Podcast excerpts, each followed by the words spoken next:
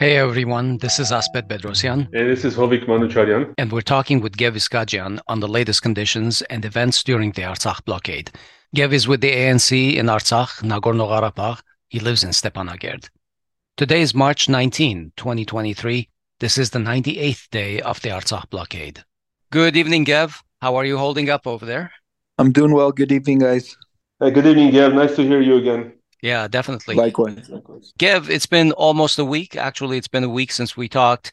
Give us uh, a quick rundown of the situation with the food, electricity, gas, uh, weather for so us. So, just a quick rundown in terms of food, energy, gas. For the most part, we've been sticking to the same regime with the blackouts. They're still ongoing.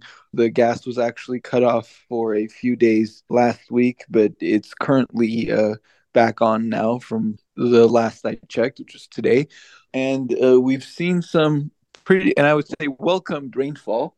And I think we'll go into this topic a little bit because the Sarsang Reservoir has been running dry for a while now. So hopefully that helps out a little bit. Yeah, Gev, is the gas on fully or is it rationed? As of now, it's back on fully. Well, uh, Gev, I'm going to go from the top of my head and just mention a few things that happened this week. You can pick and choose what you want to talk about next. For instance, uh, this week we saw more shootings at civilians and farm workers as Azerbaijan continues to put pressure even on civilians uh, conducting their daily lives. We also uh, saw some news from the Artsakh parliament where Arayik Harutyunyan's party's proposed law actually proposed constitutional amendments to allow for appointment of president in times of emergency uh, was approved in the first reading, and next reading week there's a second reading. Uh, what do you think about that? And lastly, I think there's more tension from Azerbaijan all around, uh, including reports of accumulation of forces. Azerbaijan, for instance, this propaganda in Azerbaijan today, this week, focused on recognizing everyone in Artsakh who participated in the defense forces of Artsakh as terrorists so a lot of things going on. None of them would hint to good faith negotiations by Azerbaijan. So I wanted to get your thoughts on some of these issues. Which one do you think is most prescient? So I think all of them, in a way, are tied together. The first issue with uh, some of the recent ceasefire violations, which are seemingly almost every day now. We used to see that, you know, once a week, once a month. Now, almost every other day, we hear of shootings into Marduni, Mardagert, Askeran, and then two weeks ago with the ambush in Stepanakert.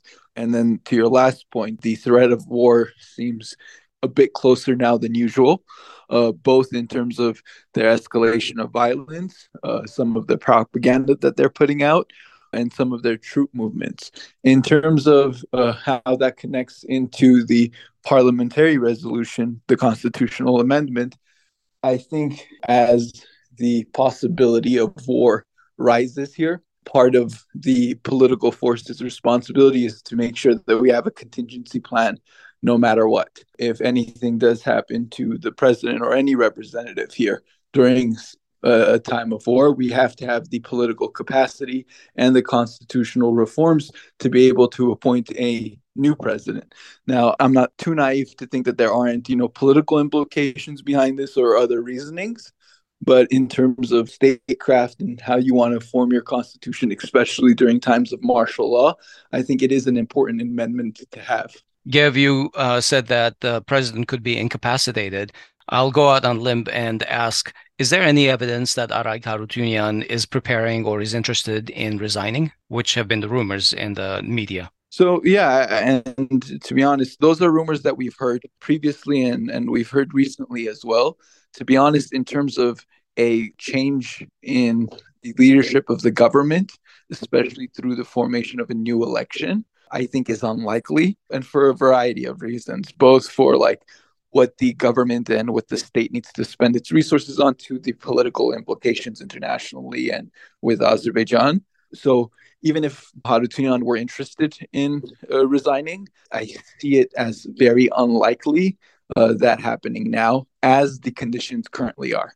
Yeah, so I guess after the second reading, after the constitutional amendment passes a second reading, it will go to the constitutional court uh, from one perspective, I don't know the intricacies of the parliament proposing and passing a constitutional amendment uh, without a referendum, but maybe the laws in Artsakh are different. Uh, what do you think? Do you think that uh, this will go through? And if it does, then uh, what specifically can you tell us again? What specifically what happens? Uh, what the law or what the constitutional amendment entails? Yeah, so I think there's something interesting to watch after the second reading and when it goes into vote. If you see that the opposition is also voting in favor of this, then that will tell us that this is about genuine wartime measures and the ability to appoint a new president if the current one is incapacitated. Uh, at the same time, if you see strong opposition from the actual opposition in the government in Artsakh, then that might be an indicator that there is uh, something more internally political at play here. Uh, I can't speak to the validity of either of those claims. I think as the second reading comes on and as the debates in Parliament go on, I think we'll get a better understanding. Right. Gev, let's also talk about this ridiculous invitation or demand or whatever by Azerbaijan, by Aliyev, saying that the next meeting should be in Baku and the topic should be integration. We have heard various different political forces in Artsakh react to this uh, very negatively. Even Pashinyan, in his press conference earlier last week, said that there's no guarantee of even basic things such as the security of any delegation from Artsakh to Baku and also the predetermined agenda would be very problematic for Artsakh. What are your thoughts from the being on the ground and dealing with sort of you know talking to different political circles is there any appetite in Artsakh to acquiesce to this step? To be honest, I don't think there's any appetite because there's no certainty. And one, uh, I think the, the premise is uh, completely fraud. But outside of that, there's no certainty in terms of what happens to that delegation. And, and I want to go into a couple of fronts on this. One, at the same time that the Azerbaijani government is saying anyone that's been involved in the Artsakh Defense Forces, which would mean much of the leadership of Artsakh currently today, and that would include many of the people that would be going to Baku under you know this scenario. They would be considered terrorists to Azerbaijan which would open them up to do whatever they want. Secondly if you guys remember there was times when there were soccer matches going on in Baku and Azerbaijan couldn't guarantee the safety of somebody like Henrikh Mkhitaryan who was a soccer player yeah. right uh, how are they going to guarantee the safety of the political representation of Artsakh? And two, and this is an interesting point that I want to point out, there is a chance that these folks go in this false scenario, these folks go to Baku, and maybe the government itself isn't the one that keeps them from leaving. Maybe in the same way that they've put on this sham blockade here, they have a sham action in Azerbaijan saying, well, the people of Azerbaijan are now blockading the hotel, right, or blockading the entrance, or not letting, not letting the representation of Artsakh come back to Artsakh, right? Uh, they're very creative in these shams that they create. So I think going onto their home turf and letting them dictate the playing field is absolutely a no-go. And I think that the, you know, government of Artsakh is on the same page. Gev maybe you guys should send Samvel Babayan to Baku uh, to talk about food, water, and shelter and see what happens. Yeah, uh, for those folks that are very like insistent on on you know dialogue producing like some positive outcome with Aliyev, maybe they should be the first consider.